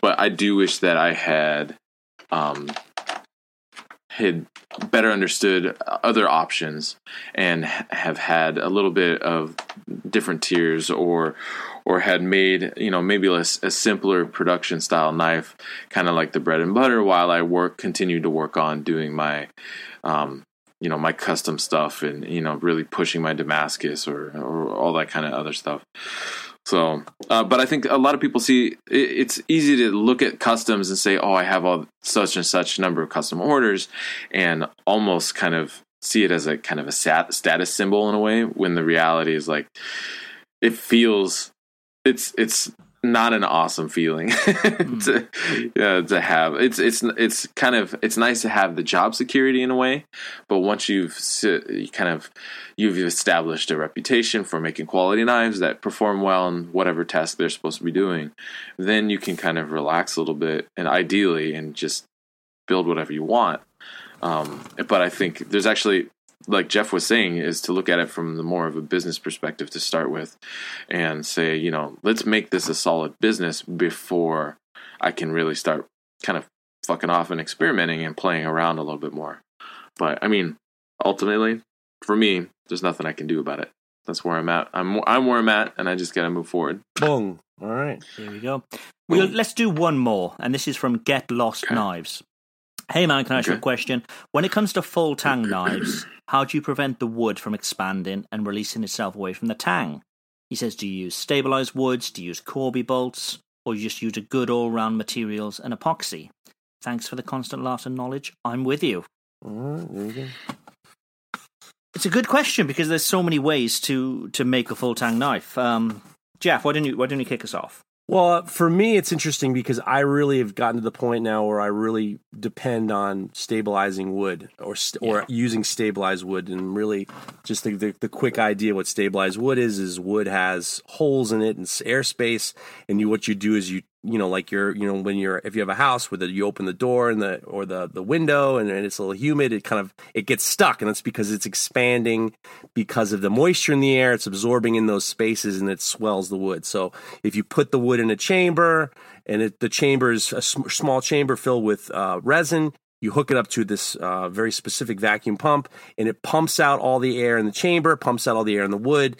And what it happens is after a certain amount of time, you see all the bubbles disappear. You've removed all the air po- pockets. You turn it off, and then wherever there is air is replaced by resin and then it's baked off and then that resin turns into like a polymer and then all of a sudden there's nowhere for uh, water or any kind of liquids to kind of absorb so that prevents warping blah blah blah i figured you needed that little blah blah blah i love i love that it really gives me a lot of um it gives me a lot of uh, faith. I like uh, stabilized wood in general. I like stabilizing my own wood too, because I can use you know local stuff.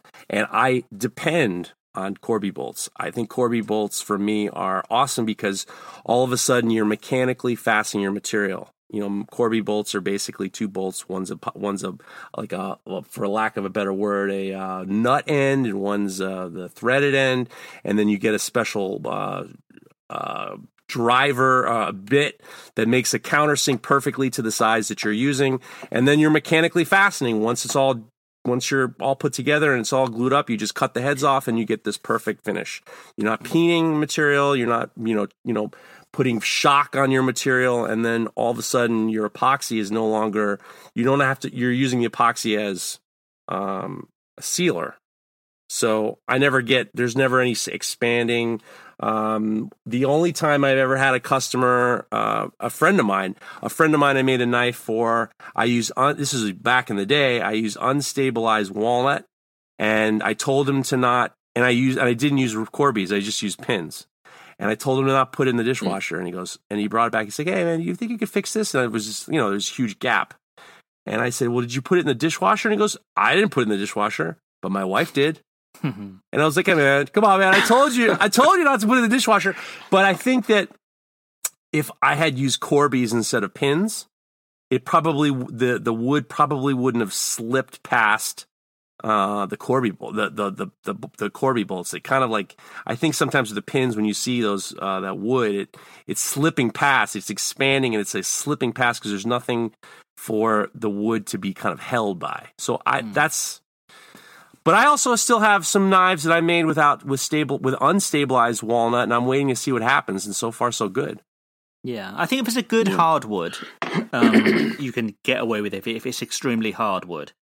Um, but with regards to stabilizing, yeah, I'd stabilize everything. If it is hard, it, it's very hard to stabilize. There's not going to be much air in there anyway, so you're not really going to get much of a stabilization.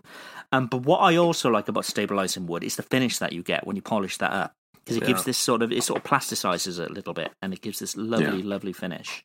And for Um, wood like it, for wood like oak, it changes the whole it changes the whole style. You know, it, it makes it yeah. all of a sudden it doesn't make it so splintery and flaky. Yeah, and you can you know you can add you know colors that kind of stuff as well. Um, but I mean, I one of my first steak knives. So when I did this this like a Kickstarter campaign, you know, some time back. Um, one of the very first ones I, I've kept, and, I, and it actually lives in the dishwasher. So every time the dishwasher does a cycle, it, it's just there and it goes through the cycles. It's probably done a few hundred cycles. Oh man. Um, Oh, wow. And those ones didn't have Colby, Colby bolts. They just had a mosaic pin and they just had a, a, a straight uh, brass pin at the back. Um, and that's still as good as the day that it was that it Huh. was made. Um, so yeah, stabilizing wood is, is is massive. I think it's going to depend a lot on your epoxy as well. Um, I I spent quite a bit on epoxy. Um, I'd love to take the time out and do some tests with different epoxies to see which holds better. Um, but I Absolutely. but I'm now using Corby bolts on all of these sort of latest knives that I'm doing, and some that I'm doing will have decorative pins. So we've talked about this this way of doing things in the past is cutting down your Corby bolt, actually putting a slot into it because obviously once you cut it, that slot is gone. So putting your own slot in, so you can tighten things up. But then you, I've still got a gap of about probably about five millimeters. Um, so then I can use a decorative pin, which I'll just take the, the slither of. And, you know, if you're making a pin which is Mm. six inches, you all of a sudden you've got a pin that'll do a hell of a lot of knives. And I'm epoxying that into that. So you've got a hidden Corby bolt. You can still get the decorative pin. So if the epoxy were to fail, which thankfully it hasn't yet on any of my knives, if the epoxy were to fail, that pin would pop out, but the, the bolt would still be there because that's got the mechanical fixing. Um, but yeah, definitely stabilize stabilize woods.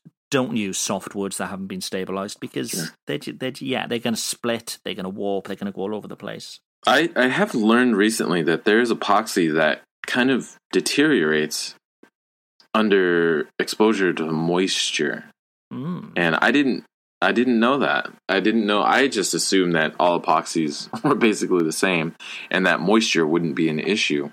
But I have found um I've learned that there are some epoxies that do kind of break down um when it, it when with prolonged exposure to moisture. Um, so I, I'd be careful that, especially if you're any knife that's going to be exposed to a lot of moisture, uh, which potentially is basically any knife, especially like the oils and like this sweat from your hand or whatever, um, or go, you know, being washed or uh, you know, going, you know, hand washing or you know, exposed to you know, tomato juices or whatever you know you're cutting up. Try to make sure you're using epoxy that's waterproof. Yeah, and a lot sure a lot of the epoxies are made for boat builders. Um, so I won't say Yeah. any brands, but if you if you Google it, you know, boat building epoxy, you're going to find some, and that that tends to be the brands that I'd use. Mm. See, and that's the thing. Actually, I I looked West Systems. I'm just gonna say it, or, or West. I think it, yeah, West Systems. They make an epoxy, and they clearly state on there, "Do not allow to get wet," which is Ah. hilarious because a lot of the stuff they do is for marine work. So I wonder, like, where the fuck is that? Why are they even making that Yeah. epoxy and Which, trying which to sell epoxy it? is so it? Is that, that's not G Flex or the 105 or 106, is it? Which, I can't remember which one it Right. was, but uh, yeah, I would I would double check the uh, info. yeah. Yeah, so just on make sure you but yeah, make I was sure you looking look. at some of them. Make sure you see, you know, Yeah. make sure you see what you got. I, I would say just one last note about uh, helping to prevent the material from expanding on top of using stabilized materials is also I've I've still had even stabilized woods move on me, and so trying to figure out how to close up the surface as well, uh, it, it, on top of it being stabilized. Um, you know, do either doing like a hardening oil of some sort, like a tung oil, you know, ex- conse- uh, consecutive coats or something like that just or or a nice hard furniture wax or something like that that will help close up any kind of any potential areas where moisture still could get into your material um, and cause kind of expansion and contraction and that will help kind of reduce that uh, considerably as well And also back to just flattening those those scales first. Get them as flat as possible because if if they're not one hundred percent flat or the flattest they could possibly be, you're going to be putting stress on there. So obviously, when you drill your holes, they're going to be perpendicular to the to the flatness. Um, if it's not completely flat, you're going to be putting some stress on that wood, so it's more likely to crack if Yeah. dropped. So yeah, back to sort of making sure things are super super flat. So keep your flat wood lubed up. Sounds like That's to me. way. You know, That's the way. get that get that get that hard wood get that hard wood in good shape. You know, Yeah, you, you like making those dick jokes. I don't. I didn't say that. That you did. I just said I keep your Like- keep your keep your wood flat and Innu- hard. i- innuendous. I, I, there's no innuendos here at all. I'm just talking about handle material. But Just Jeff because- likes to put his wood just into a vacuum chamber. Hey man, That's- that's- just because you just because you guys make that jump, I can't blame me. I'm here for. I, I, listen, I'm talking about handle material. You're talking about dicks. Come on, man. What happened? Jesus. What happened? Sorry, Oh, sweetheart. Yeah, Sarah, that wasn't me, man. That was your old man right there. Oh, Lord have mercy. All right, so now, guess what? I'm back from New Jersey. I'm not back from New Jersey, you stupid asshole. I'm back from Spain. And you know what came back when I got back here in the shop? I'm in the shop right now. I got a package from the New Jersey Steel Baron. They just water jetted all my Bandito knives, and I'm telling you what, I put it up to my uh, my template that I gave them. It's exact. So if New Jersey Steel Baron, not only do they sell great steel, and you can go to New Jersey their website. They're still working on it, so you know that's the way it is. You can buy material from them, but they'll also do water jet services. So if you give them a template of what you want, where the holes are, blah blah blah. I even didn't even I I physically handed him a template, and he got uh, Pete got it up perfectly 100% right. So they'll do water jet services. They'll do your steel for you. All their steel is marked and ter- certified in regards to they stand behind it and where it came from. And it's an awesome way to sponsor, to support a small business.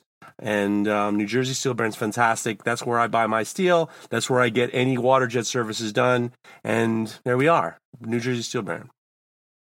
Website coming soon. Well, we'll see. I'm with you. Craig's Community Showcase. It's that part of the show where we like to give a shout out to somebody or a product or something that we, we really respect and admire. Um, and I'm just going to jump straight into it. So mine is Clement Knives. Now, I first spoke to these probably about a year ago. They actually invited me down to their shop. They knew that I was in London for a meeting and they're based in London. They said, come on over. And unfortunately, time got against me again and I couldn't make it.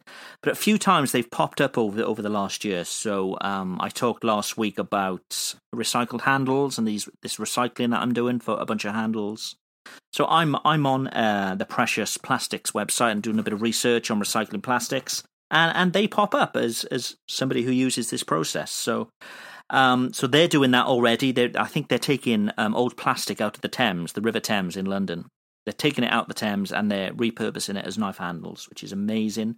Um, and they've actually recommended me for me for some work as well. So I had an email from them saying, look, they've been asked to do this work. They're a bit snowed under, and they've recommended me for it. So that's what community is all about, looking out for each other. So a big thanks to Clement Knives, and they're Clement Knives on Instagram. There you go. Who have you got, Morocco? Love it. Um, I want to give some love to my buddy Robert Burns. Um, I actually can't remember if we we may have already given him a shout out for the community showcase, but if not, and you don't follow him, you gotta go check out check him out. He's on Instagram as Wilderness Ironworks. He uh, he is now in Massachusetts. He's originally from Pennsylvania, um, but he is a phenomenal knife maker. He's he's super talented. He he just he does really great work. He's very creative. He's super. He's young. He's like 26 years old, and um, and he's just he's doing really great work. That's very inspirational. And again, uh, very creative. And he's doing stuff that you know I don't really see a lot of other people doing. And it's it's just really cool to see his flair um, in his work and taking things that are kind of and he does a little bit more kind of traditional ABS style knife, but he definitely puts his own spin on it and gives it a little bit more character than you would normally see, and so um, or I guess outside of the norm in a good way. So and he's doing a lot of really cool stuff with Mosaic Damascus recently. So definitely go give him a follow. Wilderness Ironworks. It's Robert Burns. He's a good guy. There you go. Well, I'm going to give a lot of love to Florentine Kitchen Knives. And if you're not following Florentine, and I know we've mentioned him before, I know he had a whole episode, but I don't care. I'm telling you this.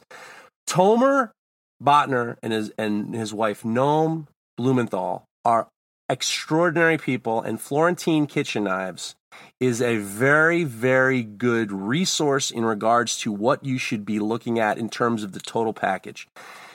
I think that his knives, I've seen them up close. I helped build a few.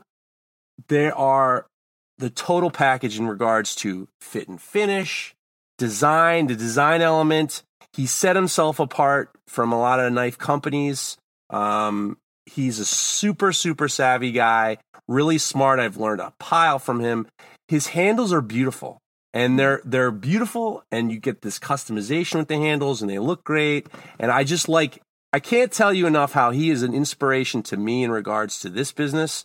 Um, thank you, Craig, for introducing me to. I never knew Tomer before this podcast, so it's just you can't stress enough how he, this guy represents the total package in terms of creating a product for his customers and his customer service, his packaging, his everything is. You know, he's really kind of figured all the little details out, and I'm just, you know, I'm very honored to know him, and he's someone I look up to. And you can wear the hell out of a cape. Hey, he's got some. Hey, listen, he's got some nice Dutch aprons. I was very, I was amor, I was envious of his beautiful style. His he's got good style. He's uh Tomer's. What's a, Tomer- what's a Dutch apron? I get some, of these aprons from from from the Dutch. I don't know. He Oh, gets get these. Dutch. I don't know. I wasn't wasn't like a wasn't like a thing. It was like a top hat. It was like a, you know he's got these. I was like, where'd you get those? Where'd you get those nice aprons? He goes, "Oh, they're Dutch. And I'm like, all right, they're awesome. So got a good style to him. Smart guy. Cruises around on a motorized scooter, looking good all the time. Tomer Botner, man, high Good level. guy. I, he almost made me. I almost. I started saying, you know, maybe I needed a, a motorized scooter. So I got home. Hillary's just like, maybe you could go to, to your shop's only two miles away, get a motorized scooter. Thank God, United States doesn't allow, or New York State doesn't allow motorized scooters on this on the streets because there'd be there would be problems all over the place. And I'm a big guy. Really? I'd be a big guy. I'm a big guy. I don't. Des- I don't. Shouldn't be on one of those goddamn things. I look ridiculous, like a clown. But it was. What do you mean they don't allow Do we have- scooters You're on the not. street? Uh, listen, like a Vespa? no, no, no. Like there are these, not like that kind of scooter. Number two, I'd look even stupider on one of those. But uh, the, um, you know, those You're talking about like a rascal. no, no, no, not a rascal. I'd look even stupider on that. That's probably gonna be the next thing I get. But it's uh, It, it's more age appropriate. right, all right. There you go. Kick, keep them coming in. Keep them coming in. Uh, but it's this. They're, they're they're they're like kick scooters. You know, they're like what kids have, like those razor scooters. But they got these motors on them, and all over, Oh, yeah. all over Yeah. Barcelona, people were on these scooters, and he didn't kick once. It had incredible power, and he looked good getting to work. And he's you see how smart. He didn't need a car in Barcelona, so everybody's. uh, We, Wait. so were you riding along with no, him? I was on a I was on a uh, a city bar, a city bike. I was on a city Okay. bike, and I tell you what, they in Barcelona they had some assisted city bikes. So you kick once, and it gives you a little extra. It's got a little engine on the back, and it gives you a little bit of a boost. It's a great way to get around. But thank God they don't have those ones in New York. Otherwise, they'd be New Yorkers would be driving through, you know, windows and they'd be like getting head over tea kettle, ass over tea kettle. But yeah, they don't. New York State's just like, hey, listen, man, you motherfuckers are going to be on the highways with those things. We don't want you on there. So there's no uh, none of that shit over here. You don't play. Do we have beefs? Yeah, damn right.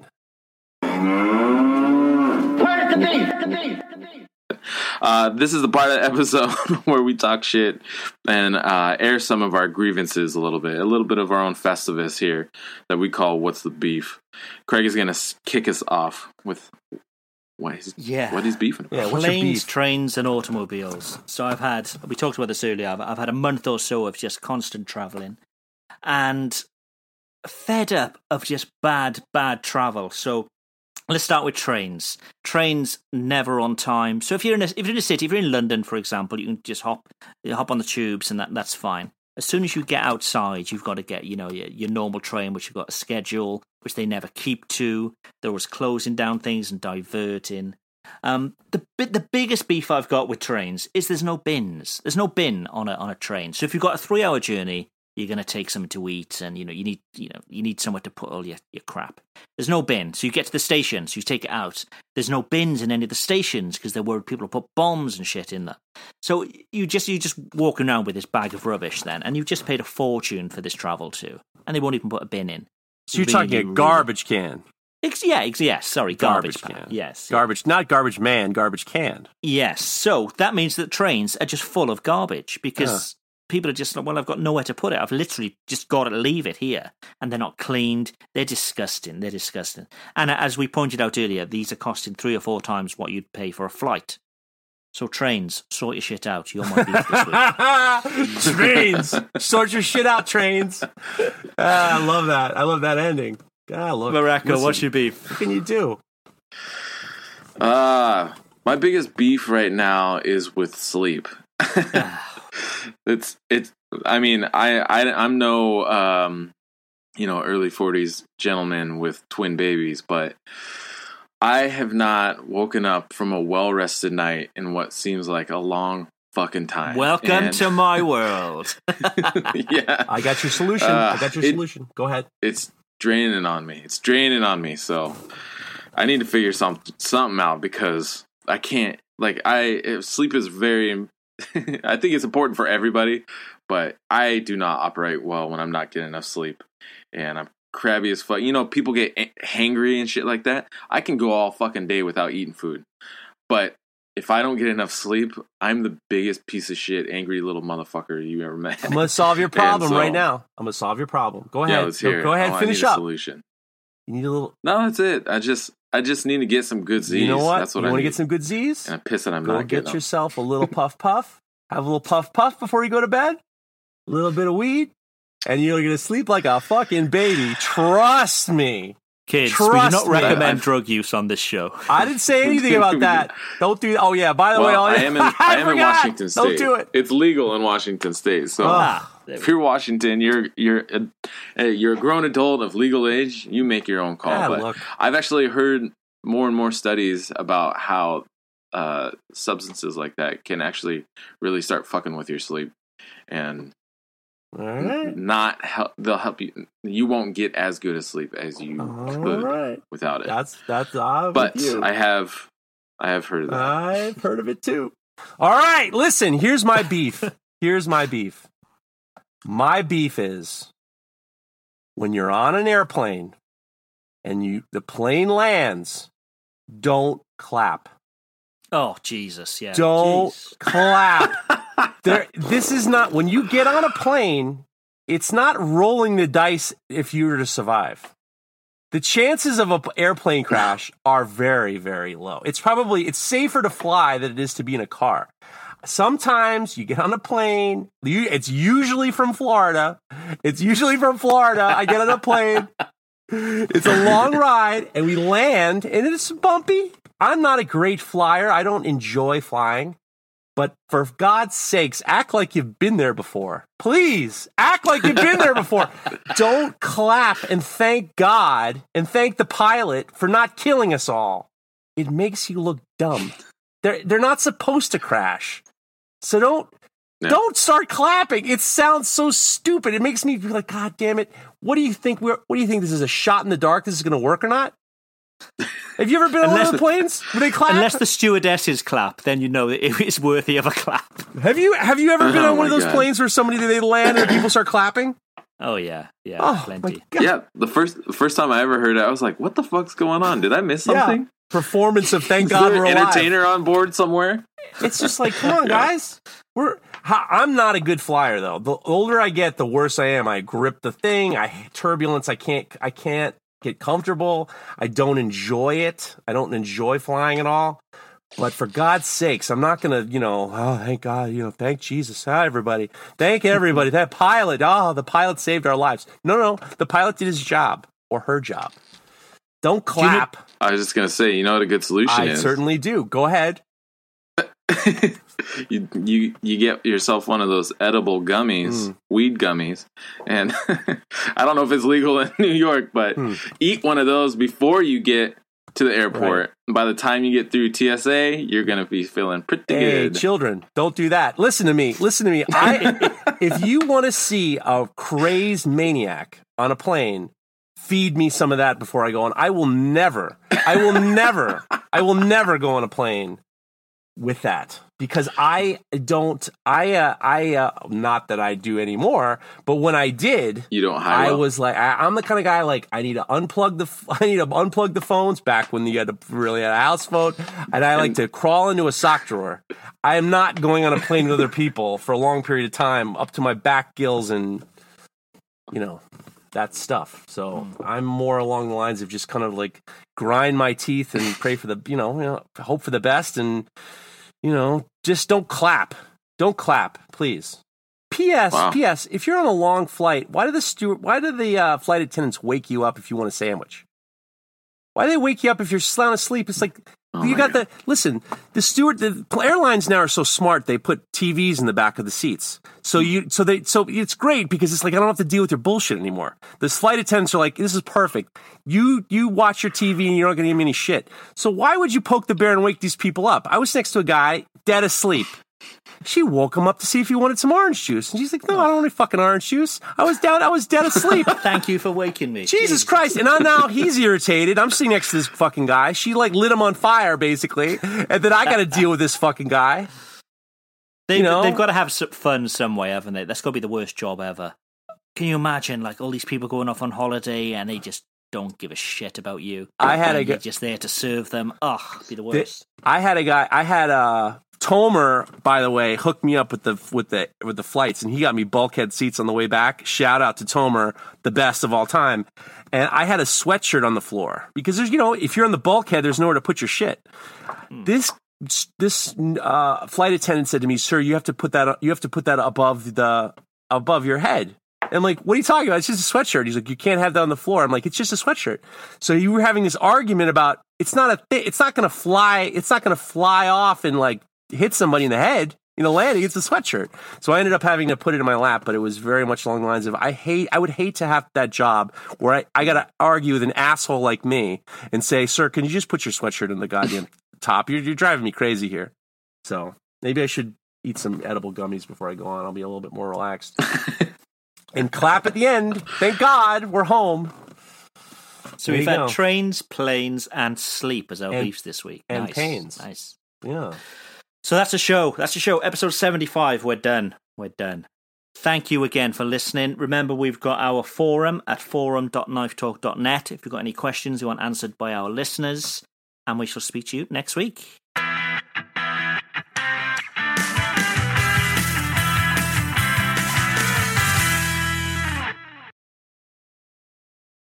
When you need mealtime inspiration, it's worth shopping Kroger, where you'll find over 30,000 mouthwatering choices that excite your inner foodie. And no matter what tasty choice you make, you'll enjoy our everyday low prices, plus extra ways to save, like digital coupons worth over $600 each week. You can also save up to $1 off per gallon at the pump with fuel points. More savings and more inspiring flavors make shopping Kroger worth it every time. Kroger, fresh for everyone. Fuel restrictions apply.